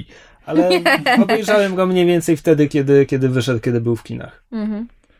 No i- i- to może zacznijmy od tego, jak ty e, oceniasz e, Stardusta. Nie zgadzam się ze stwierdzeniem, że film jest zupełnie inny. Bo to jest Tak. Ma zupełnie inny klimat, jakby zupełnie to... Tak, bo Mm. właśnie chodzi, Ale chodzi o to. też. Ale fabuły się w miarę ściśle trzyma. Znowu, trochę zapomniałem książkę, kiedy oglądałem film. Natomiast y, klimat jest, jest inny. Film jest taki bardziej fantastyczna komedia, trochę w Taka akcję. bajka trochę. Właśnie dla mnie książka jest dużo bardziej baśniowa w, w takiej Nie, gaimanowskiej wersji, właśnie taka realistyczna Książka jest baśniowa, a film jest trochę bardziej bajkowy. Wiem o co mu chodzi. Ja też wiem o co mu chodzi i wciąż się nie zgadzam. I understand that reference. No dobra, w każdym razie e, książka nie zrobiła na mnie dużego wrażenia. Jakby czytałem ją po, po amerykańskich bogach, po nigdzie boś, które są były i wciąż są dla mnie dużo ciekawsze. Mhm. A film mi się bardzo podobał. Może właśnie przez tę zmianę klimatu. Znaczy tak, bo, bo bardzo pasował. Właśnie film mi się nawet bardziej chyba podobał od książki. E, I nawet jak doszliśmy już do końca i zaczęły lecieć napisy. Ja zobaczyłem, o, Matthew Vaughn. To dlatego mi się tak podobało. No. E, Bo nie wiedziałem, że, on, że to on zrobił ten film wcześniej. Ale tak, jakby podobają, podobają mi się wybory, których dokonał film i moim zdaniem właśnie są na lepsze. Jakby dokonują trochę to, czego co chyba... Znaczy, inaczej. Gaiman chciał zrobić baśń dla dorosłych. Tylko, że... Trochę tak jak wiesz, jak próbujesz coś zrobić dla wszystkich i wychodzi dla nikogo, to mam podobne uczucie Tak, do że to- Gwiezdnego Pyłu. Ani baśnia, ani dla dorosłych. Dokładnie. I jeszcze takie w dodatku językowo, stylistycznie, to jest tak przykombinowane. Ja to czytałem w tłumaczeniu. E, myśmy Mm, czytali w w oryginale. oryginale. Na głos. I to jest. To jest tak zawiły język, e, który on tam stosuje. Znaczy, tam nic nie jest powiedziane normalnie. Wszystko jest, wiesz, wszystko jest powiedziane, wrzucone trochę. Czasami miałem takie wrażenie, jak w odcinku Przyjaciół, gdzie Joey miał napisać list polecający i wszystko przepuścił przez e, tezaurus. E, Co w tym jest? Znaczy, jeśli, jeśli są dwa słowa określające tę samą rzecz i jest dłuższe słowo i jakieś bardziej zawiłe, to Gaiman użyje tego słowa. Coś w tym jest. E, a przy czym to nie jest jakby, to nie jest zupełnie, e, nie chcę potępiać książki zupełnie, bo jest na swój sposób, jest w miarę, w miarę fajna, jakby może warto ją prze, przeczytać, e, jeśli ktoś lubi takie klimaty i lubi Gaimana, ale też nie polecałbym komuś jako pierwszą tego typu książkę, znaczy właśnie w tego typu klimatach. Tego typu, to znaczy. Znaczy w ogóle jakby... mi inne pozycje tego typu. Znaczy, w ogóle jakby w, Gaima, w Gaimanowskich klimatach, czyli właśnie taka trochę Baśń baśnio, dla tak. W, e, I właśnie i Gaiman lubi w, e, lubi w swoich dziełach e, takie właśnie baśniowe zasady, które e, tam nabudowuje, że z, e, Nabudowuje? on lubi takie... Nabuchodonozor? What? No, lubi takie, że wiesz, żeby, żeby bohaterowi ktoś powiedział, że, e, że ma coś zrobić, ma coś zdobyć, ale tylko w ten określony sposób i takie, wiesz, bardzo wróżkowe, e, wróżkowe zasady. Tak, no on lubi baśniowość, no. Tak, że nie będziesz, miał, że nie będziesz miał warto, imienia, dopóki ktoś cię, e, ktoś cię prawdziwie nie pokocha, albo wiesz, no tego typu rzeczy. Takie, wiesz, bardzo, e, s- Bardzo baśniowe. Ja się z tym zgadzam. Mm. Tak, a film jakby trochę od tego ucieka. Film jest bardziej. On mi bardzo przypominał stare filmy fantasy, znaczy typu Mhm. niekończąca się opowieść. E, Labirynt, legenda, lata tak. 80. No. jakby w takich, w takich klimatach trochę utrzymany i to było bardzo miłe. No, I jak Princess Bride przede Tak, wszystkim. tak, też trochę. Znaczy, ja się z wami absolutnie zgadzam i, i uważam, że. y, Znaczy, książka jest y, w porządku, Gaiman ma lepsze, e, ale film jest absolutnie cudowny, jest lepszy niż książka. I właśnie y, zgadzam się z tym, co Kamil powiedział, że jakby filmowi udaje się wiele rzeczy zrobić lepiej niż książce. To znaczy, na przykład, jedna rzecz, na którą ja przede wszystkim zwróciłam uwagę, to jest relacja między dwójką głównych bohaterów, bo to nie jest żaden spoiler, bo jest oczywiste od samego początku, dwójka głównych bohaterów się w sobie zakochuje i ląduje razem, happy end i tak dalej. W książce tego w ogóle nie widać. Oni się nienawidzą przez 95% czasu, a potem na koniec jest, a to się hajtamy. I moją pierwszą reakcją było, ale gdzie jest ta miłość?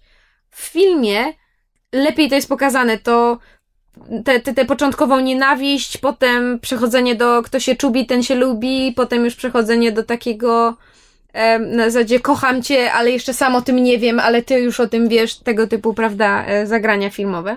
Tak, postaci są jakby trochę lepiej poprowadzone. Tak, postaci są lepiej poprowadzone i są moim zdaniem o wiele bardziej sympatyczne. To znaczy, ja czytając e, Gwiezdny Pył nie miałam ani żadnych ciepłych uczuć w stosunku do głównego bohatera, ani do, do, do, do głównej bohaterki. E, wręcz główną bohaterkę uważałam za wredną, zrzędliwą zołzę i nie widziałam w ogóle sensu pisania takiej postaci. Nie Tak, wiedziałam. a ja z kolei mnie cały czas, cały czas chciałem, żeby może jednak książka wróciła do tego ojca głównego bohatera, bo jakby te jego rozdziały, dla, znaczy on był dla mnie ciekawszą postacią i bardziej sympatyczną niż, e, niż jego syn, który jest głównym bohaterem książki. Tak, zgadzam się.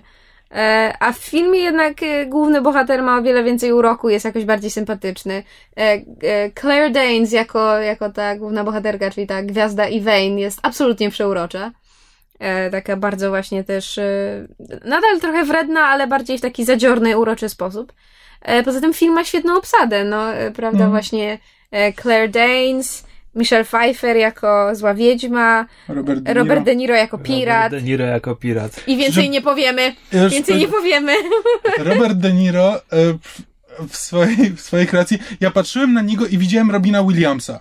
Znaczy, nie wiem, jak ktoś e, będzie oglądał ten film to, i zna obu, zna, zna obu aktorów, szczególnie Robin Williams jakby w swoich bardziej komediowych rolach, e, to była, to po prostu patrzyłem i miałem wrażenie, że Robert De Niro jakby naśladuje, naśladuje Williamsa.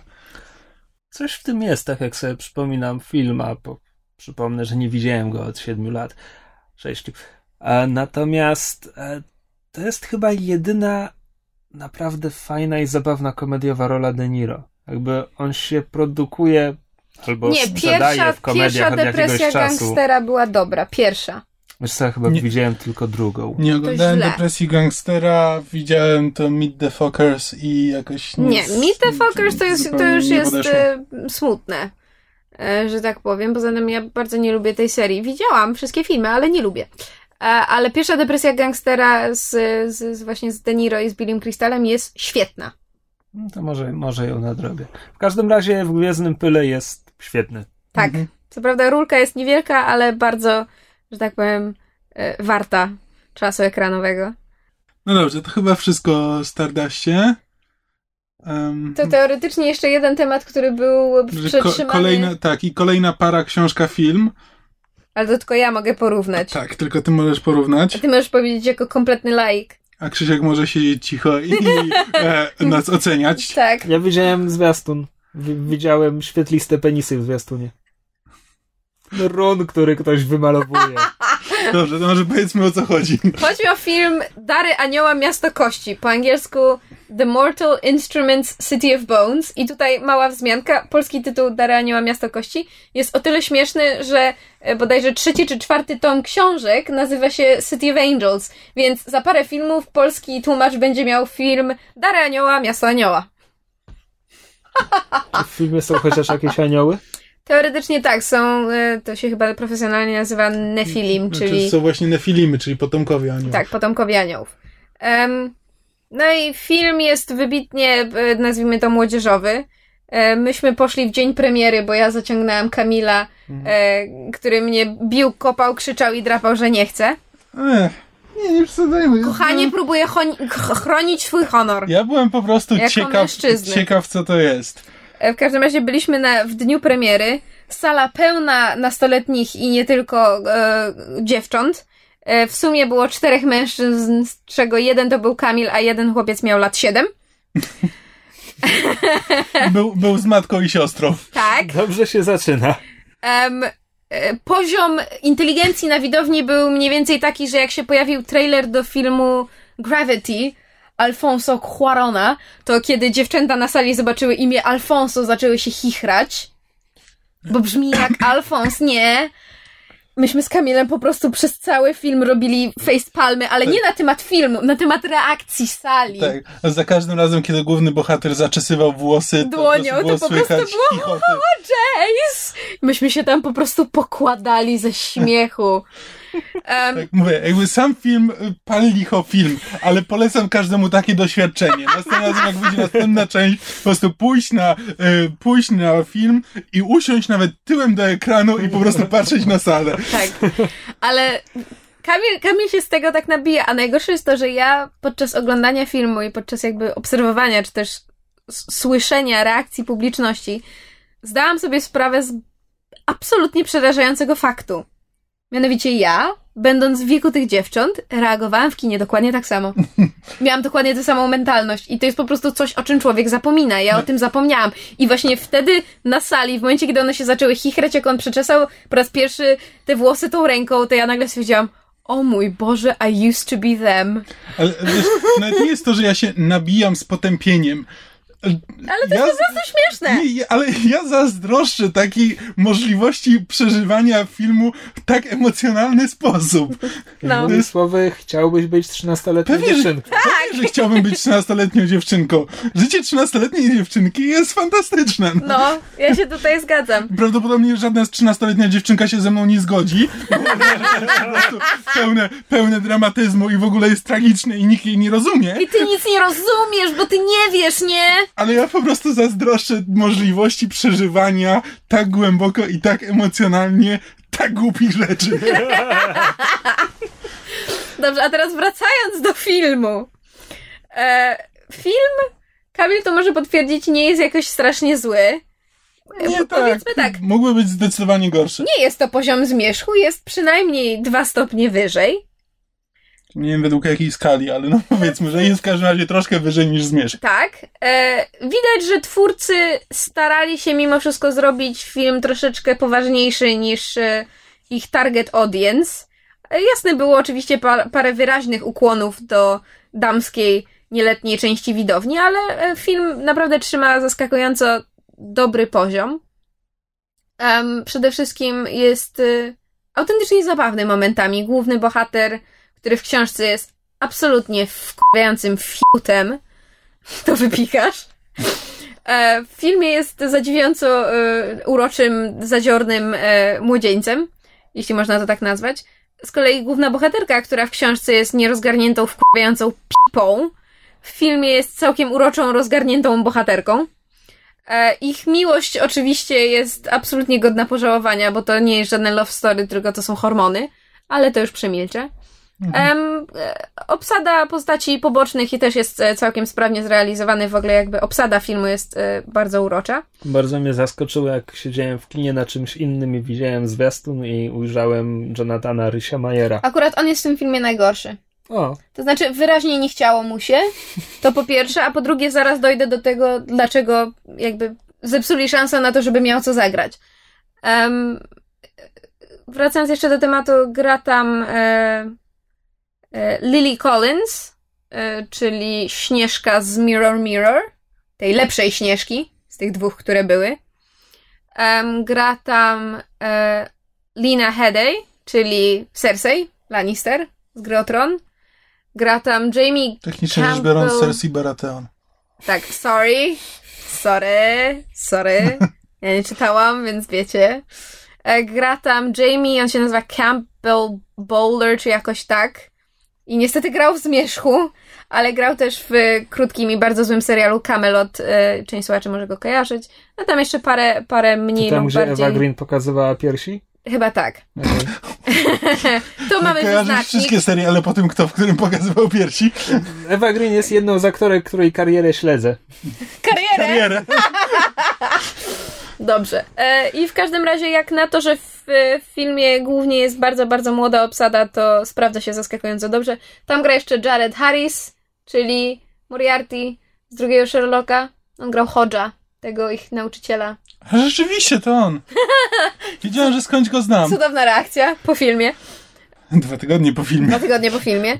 I znaczy, główną wadą, a właściwie film ma dwie główne wady. To znaczy, twórcy zmienili treść książki. I boli mnie strasznie, że to mówię, dlatego że książki są fatalne. To znaczy, ja nie rozumiem, dlaczego te książki są popularne. E, Ja w ogóle sięgnęłam po nie dlatego, że w, w tej części internetu, w której ja siedzę, gdzie normalni ludzie nie powinni się zapuszczać, bo wylądują w szpitalu psychiatrycznym do końca życia. Tej części internetu, e, w pewnym momencie, właśnie kiedy po- rozeszła się wieść, że powstanie film, poszły piski, że super, bo to tak fajne książki są wspaniałe i w ogóle. No i tak długo mi wbijali do głowy, że są wspaniałe i w ogóle, więc aż po nie sięgnęłam i przeczytałam e, wszystkie cztery tomy hurtem, bo je kupiłam od razu po angielsku, więc stwierdziłam, że jak kupiłam, no to przeczytam. Straciłam na to miesiąc życia. Chciałabym go odzyskać. Jest to jeden z niewielu wypadków, gdzie chciałabym odzyskać miesiąc życia. Nawet przez Miszku nie chciałam odzyskać straconego czasu, e, a przy tych książkach chciałam. Pomysły w, po, pomysły w tych książkach są, ale bohaterowie są wkurzający. Jest to. Jest to wtórne, jest to. E, Durne. Durne, tak, dziękuję. Że, żeby się rymowało, żeby było ładniej poetycko. I powtórne. Już przesadzasz, kotku. Nawaltorni? Brakuje mi czwartego rymu. Dobrze, cudownie, wspaniale. I, ale jakby pierwszy tom e, jest jeszcze całkiem sensowny. Akcja A potem ty kurde. Potwórne? Ja pierdolę! Ja pierdolę? Urwał nać, no. Już? Nie wiem. Próbuj dalej. Try again. Moving on. E, ale jakby pierwszy tom jest jeszcze całkiem znośny, dopiero potem jakby akcja się komplikuje i schodzi na psy. Więc liczyłam na to, że film się będzie dość e, wiernie trzymał pierwszego tomu i tak było. Dokładnie do połowy filmu. Czy tam do dwóch trzecich. Czy tam nie, nieważne jak to czasowo wychodzi. Czekaj. Jak narośle na skórne. Dumał, dumał i wydumał. Znaleźli się kurwa raperzy z nadwisły, no. E, Słuchaj, bo ja czegoś nie zrozumiałem. Jeśli te filmy były takie straszne, Książki. tak, jeśli te książki były takie straszne, to czemu liczyłaś, że film będzie się trzymał książki? Bo mówię, bo pierwsza była jeszcze znośna. Aha, to znaczy, dobra. stwierdziłam, że skoro już musi ten film powstawać i prawda, powstają w kolejności, to miejmy nadzieję, że pierwszy jeszcze nie będzie taki zły, zwłaszcza, że trailery, kiedy już e, zostały wypuszczone, właśnie wyglądały całkiem spoko. No, może właśnie twórcy filmu też sobie zdają sprawę, że pozostałe książki są e, gorsze, więc zmienili pierwsze, żeby móc później Tak, pójść tylko w drugą że... stronę z kolejnymi. Tak, tylko że właśnie do powiedzmy dwóch trzecich y, scenarzysta czy tam twórcy filmu się trzymali fabuły książki, a potem zmienili ją tak drastycznie, że ja siedząc na sali, a książki czytałam w zeszłym roku i pamiętając z nich w sumie niewiele, e, autentycznie zaczęłam się zastanawiać, czy ja czegoś nie pamiętam, czy mnie coś ominęło, czy oni wszystko pozmieniali. I najlepsze jest to, że oni pozmieniali na gorsze, to znaczy oni zrobili tak, że oni już teraz kręcąc drugi film, nie będą kręcili na podstawie książki, tylko będą kręcili coś zupełnie oddzielnego, bo oni po prostu wszystko pozmieniali. No, okej. Może to i dobrze, Okej, skoro ale mówisz, że co- książki co, są Co jest złe. takie złe w tym, w tym... Czemu zmienili na gorsze? Bo to nie tak było! I żeby było śmieszniej, to jest jeden z niewielu razy, kiedy ja autentycznie mam pretensje o to, że to nie tak było w oryginale, mimo że oryginał był do kitu, ale stwierdziłam, że skoro się trzymali dwie trzecie i wiedzą na miłość boską, jaki film robią, wiedzieli na co się piszą, wiedzieli co jest dalej, mają dalsze trzy książki plus trzy czy cztery spin-offu, bo jest kurwa spin-off tego w czasach, w czasach wiktoriańskich jeszcze, żeby było śmieszniej, bo to jest taki prequel, o Chryste, jak ja nie znoszę tych książek.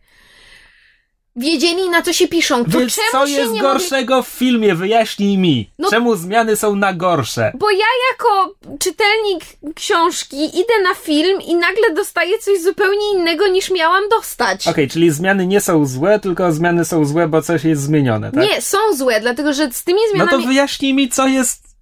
Już! Z tymi zmianami, które oni wprowadzili, scenariusz filmu nie ma sensu. Nie dla mnie, jako dla osoby, która zna książkę, choć dla mnie też, no bo zmienili coś i ja już teraz mam No rozbieżność.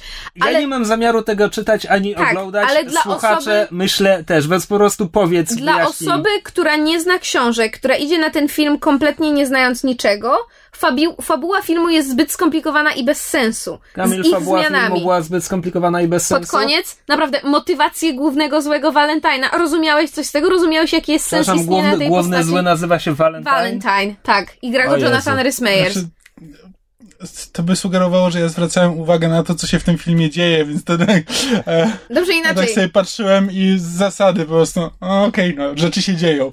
E, Film po prostu niepotrzebnie pozmieniał i skomplikował rzeczy, które już w książce były skomplikowane, a teraz w filmie nie mają sensu.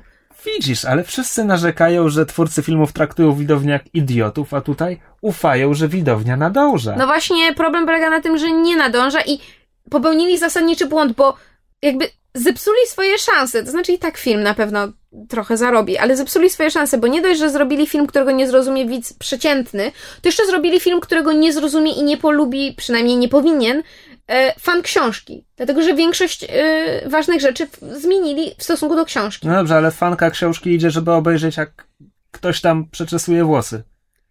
No właśnie, te 95% sali nastolatek tak, a ja jako mimo nie jestem fanem książki, ale jako widz poszłam na zupełnie Nie inny cierpisz film. książek.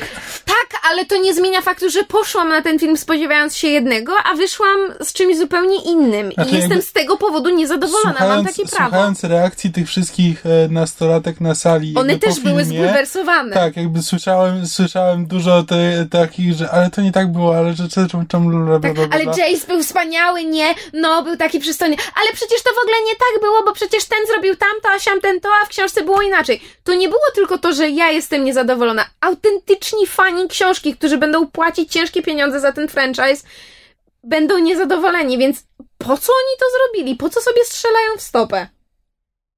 Okej. Nie wiesz się, czy strzelają w stopę, dopóki nie wyjdzie drugi film. Może się Okej. okaże, że to wszystko było na lepsze. Może nie wyjdzie drugi film, daj Panie Boże. Rozumiem twoje święte oburzenie. Mimo wszystko muszę nadmienić, że obchodzi mnie to mniej więcej tak samo jak oburzenie na casting aktorów do ekranizacji 50 twarzy Greya. O właśnie, zapomniałem o tym, o jednym filmie. Obejrzałem Frankie Go Boom. Fantastyczny film. Nie będę już o nim dużo mówił, ale bardzo fajna komedia, niezależna. E, polecam z Charliem Hanamem. Ja już o tym filmie mówiłam. I nawet już się, już się Trzy bulwersowałem na, odcinki fe- temu. Już się bulwersowałem na ten, na Facebooku, ale właśnie po Pacific Rim i po um, Frankie Go Boom stwierdziłem, że chcę obejrzeć więcej filmów Charlie, z Charliem Hanamem. I właśnie tak, dostałem, dostałem 50 twarzy Greya. I teraz będę musiał oglądać dupę Charliego. Znaczy, szkoda, że wziął taką rolę, bo nie wiem, co to zrobi z jego karierą, ale ja na film pójdę, żeby pooglądać gołą dupę Chariego Hanama. A, a będzie? Jaki film będzie miał rating? Nie wiem, no Przecież to ale... jest na masowy market, to będzie Nie- PG-13. No to be- No wyjdzie goły wersja reżyserska. No, właśnie, męski zawsze można pokazać. Wyjdzie wersja reżyserska, no. Ewentualnie będzie miał wyższą kategorię, no. Shame jakoś tam zarobiło pieniądze, a pokazywał tam Myślę, że celował w inną publiczność. No whatever, no. Wracając do Darów Anioła, bo jeszcze nie skończyłam. O Jezus Maria, Jezus tego Maria. będzie więcej. Tak, bo mam jeszcze dwie uwagi. Właśnie moim zdaniem zmiana jakby zmiana końcówki filmu sprawiła, że Jonathan Rhys-Meyers, który jest niczego sobie aktorem, no sam mówisz, że w Matchpoint y, Był świetny. był świetny. Fenomenalny. W Tudorach W też Tudorach jest też dobry. jest świetny. No właśnie, to jest niczego sobie aktor, ale scenariusz został tak y, skonstruowany, że postać głównego złego, którą właśnie Jonathan Rhys-Meyers gra, Valentine. Valentine, owszem, jest. Nie ma żadnej motywacji, która by miała chociaż minimum sensu. Jego ym, knowania w filmie są tak zadmatwane, że nawet ja, wiedząc na czym polegają jego knowania w filmie, nie miałam zielonego pojęcia. a poza tym e, zmienili tę postać w taki sposób, że w książce, e, w książce, złej książce jest to najciekawsza postać, Valentine jest najciekawszą postacią, bo jest to rzeczywiście postać, która jest, to jest ten taki, to jest ten taki zły bad guy, który jest trochę jak kot, to znaczy na zasadzie on jest taki wyniosły i szarmancki i tak cię kusi, ale i, i tak po prostu wszystko odwraca kota ogonem, ale i, i wydaje się, że on jest dobry, ale on jest tak naprawdę w gruncie rzeczy A jak zły. go zdenerwujesz, sika ci w buty. Basically, albo na poduszkę, jak jest już bardzo zły. A w filmie to jest po prostu jakiś psychicznie chory debil, który kompletnie nie wie, co robi i, i, i lata po ekranie z dreadami, nawet a nie wiem dlaczego, nie wiem po co z dreadami lata po ekranie i próbuje jakieś dziwne seanse wykonywać. No po prostu zepsuli jedną z najciekawszych postaci e, w, z, z książki. Na dodatek film mocno spłyca relacje miłosne między bohaterami, bo tam y, tych relacji są przynajmniej trzy. W filmie ukazana jest jedna. A ta, ta seria książek jest znana między innymi z tego, że jest to jedna z, z, z niewielu w sumie serii litera literatury dla młodzieży, gdzie jedną z kanonicznych par jest para gejów. Mm, szok i oburzenie. Och nie, prawda? Legasp. I w filmie owszem jest to w pewnym momencie jakby subtelnie zasugerowane hint, hint, nudge, nudge, że, prawda, że twórcy wiedzą o tym, że oni potem, prawda, lądują razem, ale oni nie będą tego teraz pokazywać i w sumie ta, ta męska para ma może jedną interakcję, bardzo taką e, wyraźnie na siłę wrzuconą. I film ma jeszcze jedną wadę, i nie wierzę, że porównuję e, w tym porównaniu, które zaraz dokonam, Twilight wychodzi górą, ale film e, ma jeszcze jedną wadę, mianowicie ma fatalną muzykę. Jak na film młodzieżowy, e, teraz w filmach młodzieżowych, zwłaszcza taki właśnie fantastyczno około, pojawiła się tendencja, żeby bardzo ciekawe piosenki i zespoły wrzucać na soundtrack. Soundtrack do tego typu filmów zazwyczaj jest słuchany przez ludzi, którzy po film by nigdy nie sięgnęli, bo po prostu jest całkiem fajna muzyka, jeżeli ktoś lubi takie klimaty. A w tym filmie jest może jedna piosenka, jakaś w miarę sensowna i jest ona absolutnie, um, że, że, tak powiem, absolutnie niknie w tym natłoku innych dźwięków, więc y, jakby rozumiem, że twórcy próbowali się usilnie odsunąć od tego takiego nurtu płytkich i durnych filmów fantasy dla młodzieży, ale oprócz tego, że ten film był pod względem designu potworów zaskakująco mroczny, ten pies demon, który się tam w pewnym momencie pojawia, Kamil wie o co chodzi, jest taki mhm pies demon, który przypomina trochę te psy z rozszczepianymi szczękami, które z były Blade'a? w, z Blade'zie, tak. Tylko, że jeszcze bardziej rozmemłany. To nawet ja, y, że tak powiem, y, tak trochę spojrzałam na ten ekran i zrobiłam what the fuck. Biorąc pod uwagę, że na sali były 13-letnie albo 11-letnie dziewczynki. I 7-letni chłopiec. I 7-letni chłopiec, tak. I Kamil. I Kamil. Dziękuję. Nie wiem, co? What just happened? E, więc e, jakby widać, że twórcy wyraźnie starali się to zrobić trochę poważniejszy ten film, ale im nie wyszło pod wieloma względami. Um, I no i to by było na tyle. No Kamil jako osoba osoba z zewnątrz może powiedzieć, jak to wygląda z jego punktu widzenia, bo ja już się za dużo wypowiadałam i to wszystko będzie trzeba wyciąć. Bo wy się na mnie obrazicie, bo powiecie, że to nie jest warte marnotrawienia czasu w podcaście. Ja was znam. Wy jesteście przeciwko literaturze młodzieżowej. Nie, nie jestem przeciwko literaturze młodzieżowej. Ale nie chcecie o niej słuchać przez 15 minut. Jestem przeciwko złej literaturze młodzieżowej. E, nie, żartuję sobie. E, znaczy tak, no jakby film zdecydowanie, jeśli ktoś chciał pójść na ten film, to Ty pójdzie, ale z, ja chciałem, żeby zobaczyć w ogóle o co chodzi, bo tyle mi opowiadałeś o tym, jak złe to są książki i że chcesz obejrzeć film, że chciałem po prostu zobaczyć o co chyba chodzi. E... Grey to też zły film, znaczy ten 52 że Greya to też złe książki, ja też zamierzam iść na film. Najwyraźniej mam pewne ten masochistyczne tendencje. Być może. Nie, no w każdym razie, no, ten, kto chciał na ten film pójść, to pójdzie, ale nikomu, kto nie chciał, to nie, nie polecę. Tak, a ja z góry przepraszam wszystkich słuchaczy za to, że tak długo się nad tym filmem rozwodziłam. E, mam nadzieję, że po prostu przewinęliście to, co gadałam.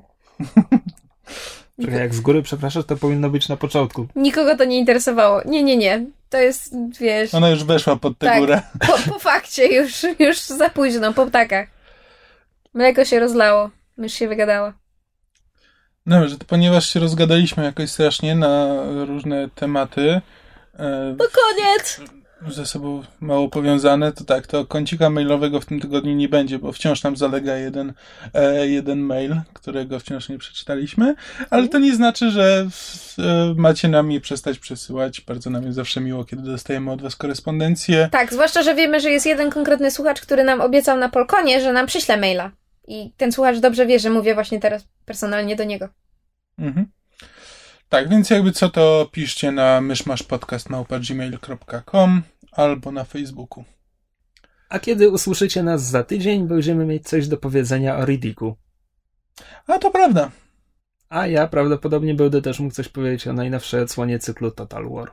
A ja będę miała dużo do powiedzenia o serialach, bo teraz jest wrzesień i wszystkie się znowu zaczynają i są nowe i będzie bardzo dużo mysiego oglądania seriali, a, Oj, bar- tak. a bardzo mało pracy. To znaczy, ja przestanę nagle egzystować w świecie realnym, a zacznę po prostu oglądać seriale.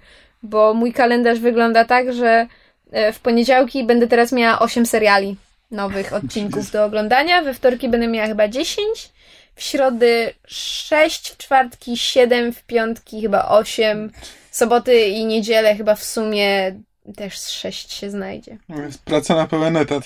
No, i w tym jest bardzo dużo nowych seriali, które mam nadzieję, że w sumie dość szybko odpadną, oprócz paru, ale to właśnie w przyszłym tygodniu będę mówiła o nowych serialach, które się pojawiają, na które bardzo czekam i które będę polecać. O. I To to, tyle. wszystko już za tydzień. Tak jest. Tylko w Polsacie. Taki trailer. Słuchaliście podcastu Myszmasz. Możecie nas znaleźć na myszamovie.blogspot.com Oraz marvelcomics.pl Podcast nagrany został w studiu Kobart. www.kobart.pl Jeśli macie jakieś komentarze, pytania albo sugestie, jesteśmy także na Facebooku. Podcast Myszmasz dostępny jest także na iTunes. Jeśli wystawicie nam ocenę, będziemy szczęśliwi jak ośmiornica na rowerze.